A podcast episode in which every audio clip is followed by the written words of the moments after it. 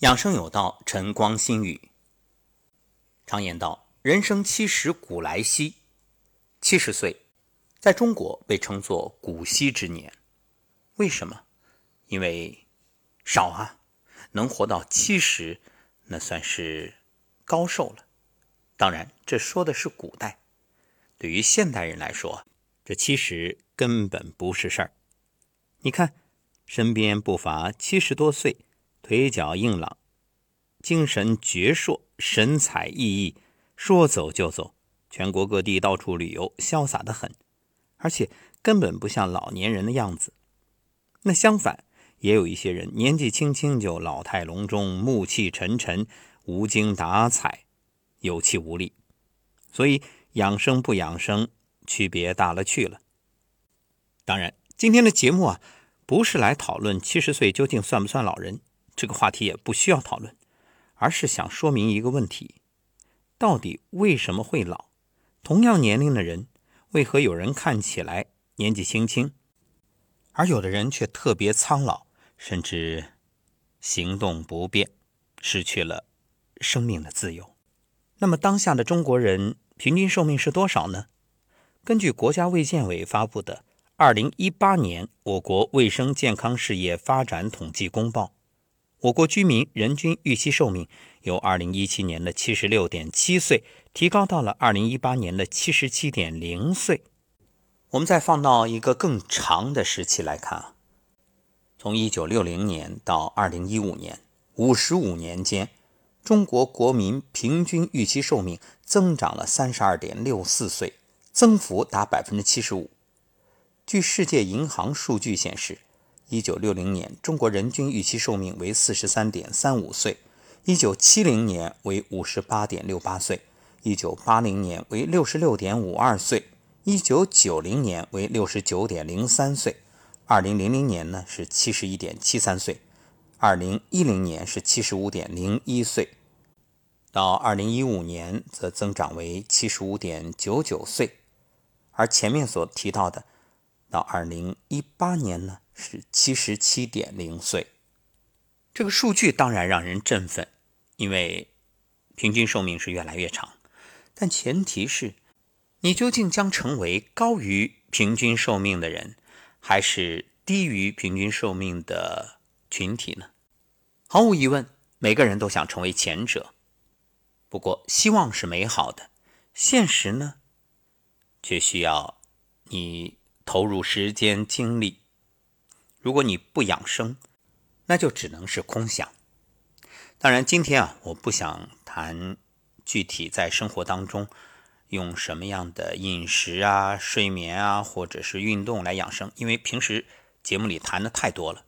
今天我们就从心理认知这个角度来做一个阐述。有没有发现生活中有个普遍的现象，就是七十到七十五岁老人的健康状况？会急剧恶化，有的老人到了七十岁，过不了几年就去世了。为什么？一方面呢，这是时间到了，这取决于你年轻的时候是不是养生，有没有爱护自己的身体，有没有养气血、通经络。如果养很好，就像一部车子，你精心保养，它自然报废的就晚，开的时间就长。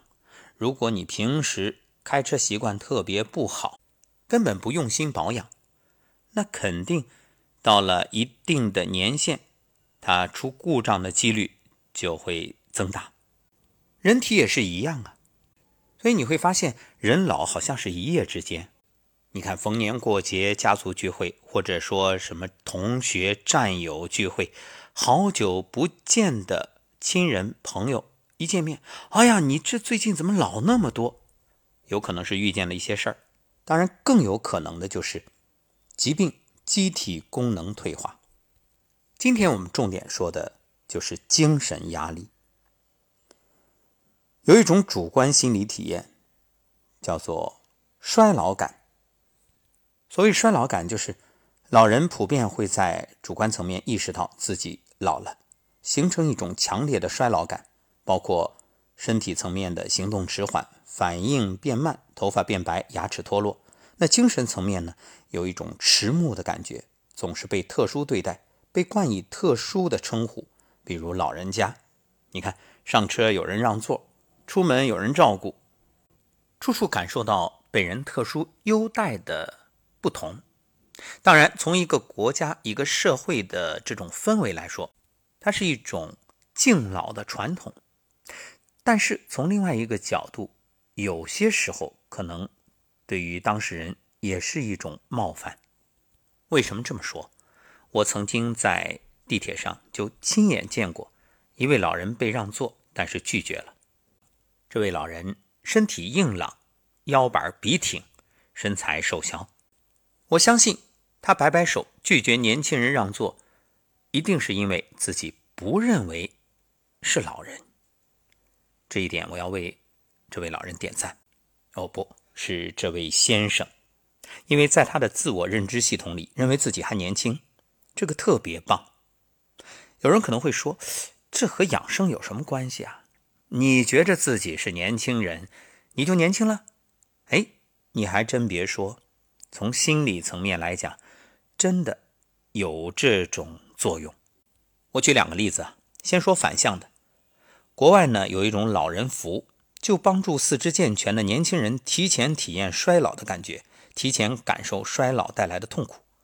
一位记者做了体验，他尝试着穿着老人服从椅子上想站起来，结果非常困难。后来他说：“我戴上了护目镜，上面满是划痕，我的袜子里全是大理石，我感觉寸步难行，起身都困难。”这是一场噩梦，我的四肢不听使唤，眼睛也看不见，而我却挣脱不了。或许这是最切实的衰老体验。心理学上呢，认为衰老感是一种主观的心理体验，主要与三个方面有关，分别是身心状态的改变、能力的改变、社会和家庭地位的改变。从表面来分析，人到七十岁，心态会发生很大的变化。从热情高涨到平淡如水，从满腔热血到无能为力，所以七十岁这个阶段是精神世界的重大转折点。在感知力迅速下降的情况下，心理随着身体发生改变，越老越不中用的想法总是在脑海中盘旋。另外，周围人对自己的称谓也发生了变化，加上家庭地位的改变，朋友长辈相继离世，种种因素。带给当事人的是沉重的衰老感，以及我已经老了的心理暗示。还有啊，这个世界不会因为你的衰老而止步不前，相反，新事物不断出现，代沟也会出现。老人会觉着自己被世界淘汰了，内心感到孤独、寂寞、空虚、无聊。这种心理恰恰会加速衰老。譬如，长时间的压力会使血压升高。患上心脏类疾病的概率也就大大升高。当今社会，老人的社会适应能力不好，在生活中啊很常见。举个例子啊，相爱的老夫妻有一人离世，老伴儿不久也会跟着去了。还有七十岁的老人骤然逝去，与家庭地位的变化不再被需要有很大关系。当今社会，六十岁前一个人是家里的主干。是主要的经济来源和领导者，是被依靠的大树。但六十之后，家庭地位发生改变，从主干到边缘，从被依靠到依靠他人，老人们难以接受这种落差，所以我们不希望成为别人的累赘。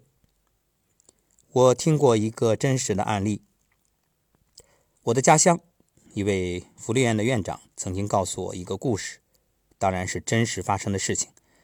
他们院里呢条件特别好，是公立的。有一年住进来一位老人，说是老人，其实不过六十岁，刚刚退休，年富力强，而且在单位也是领导，条件也非常好。那家里面可以说是应有尽有啊，物质也是极大丰富。那么送到这里来，就因为子女忙，所以也觉得条件不错。那么短短一年，衣食无忧，养尊处优。各位猜一猜，一年后发生了什么？他的一位老朋友到福利院来看望他，一见面，因为已经一年不见了，愕然的发现他老了十岁。当然不是真老了十岁，而是看上去就像七十多的老人。为什么？很多人不解啊，条件那么好，要啥有啥，啥心思没有，怎么就？是的，就因为混吃等死，他觉着自己已经到了人生的终点，这就是最后一站，所以对于未来没有期盼，没有什么憧憬和冲动，整个人就变得颓废了。所以不被需要是让人衰老的一个重要原因。心理学认为，被需要的人在帮助别人时，能够获得更多的快乐和幸福。所以这就是好人有好报的道理。建议老人们有条件、有能力的话，可以去选择做义工，去做慈善事业。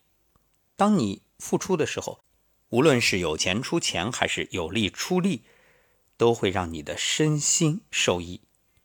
很多七十多岁的老人之所以老得快，就是因为他们总是觉得自己只能麻烦别人，却。不能给别人带来什么，所以内心会充满愧疚与自责，感到自己已经失去价值，不再被需要。所以在这里也要提醒年轻的朋友：如果你的父母想着为你做一些事情，虽然他们年龄已经大了，但是请你不要拒绝，你愉快的接受就好，接受并给予赞赏、夸奖，甚至你可以去调侃：“呀，爸，你真年轻。”妈。你太厉害了，这都能做到。我相信这样一句两句的话语都会让老人心里倍感舒畅，而且这就是无形的营养素——青春宝。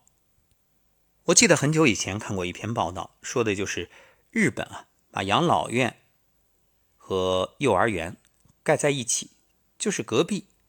这样呢，放了学的幼儿园的孩子们像小鸟一样。叽叽喳喳的，飞快的扑向养老院的老人怀里。老人们呢，每天也早早的等着，特别期盼这一刻。哎呀，这老少同乐的情景，真是让每个人都感到幸福，而且还解决了这些孩子的父母工作忙不能及时来接送的社会问题。真的要为提出这种创意的人点赞，太棒了！其实，在中国也是，想想。所谓隔代亲，老人带孙子，有时候可能也抱怨两句，你看看多累啊！但心里是乐开了花，累并快乐着。所以老人要的就是这种被需要，因此千万不要以为，哎呀，别让老人累着，就劝阻老人去干一些事情。只要是力所能及，在能力范围之内，都可以。不仅可以，而且倡导鼓励。赞赏。另外还有一个原因啊，就是传统思想被排斥。你看，随着生活质量提高，许多传统习惯被人们舍弃，然后老人的一些言行举止做法就会被子女嫌弃，这个是让老人最受不了的。所以，为人子女，如果父母的言语行为让你觉着不满，不要直接呵斥，一定要坐下来，心平气和的去交流探讨。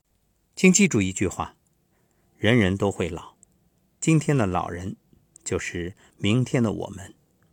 所以上行下效，你怎么对父母，你的儿女都看在眼里，记在心上，以后他们也会以同样的方式来对你。因此，所谓的孝顺。不是单纯的做好吃的好喝的，对父母各种物质上的回馈奉养，更重要的其实是一种情感奉养，就是给予父母足够的尊重、理解、关心与爱。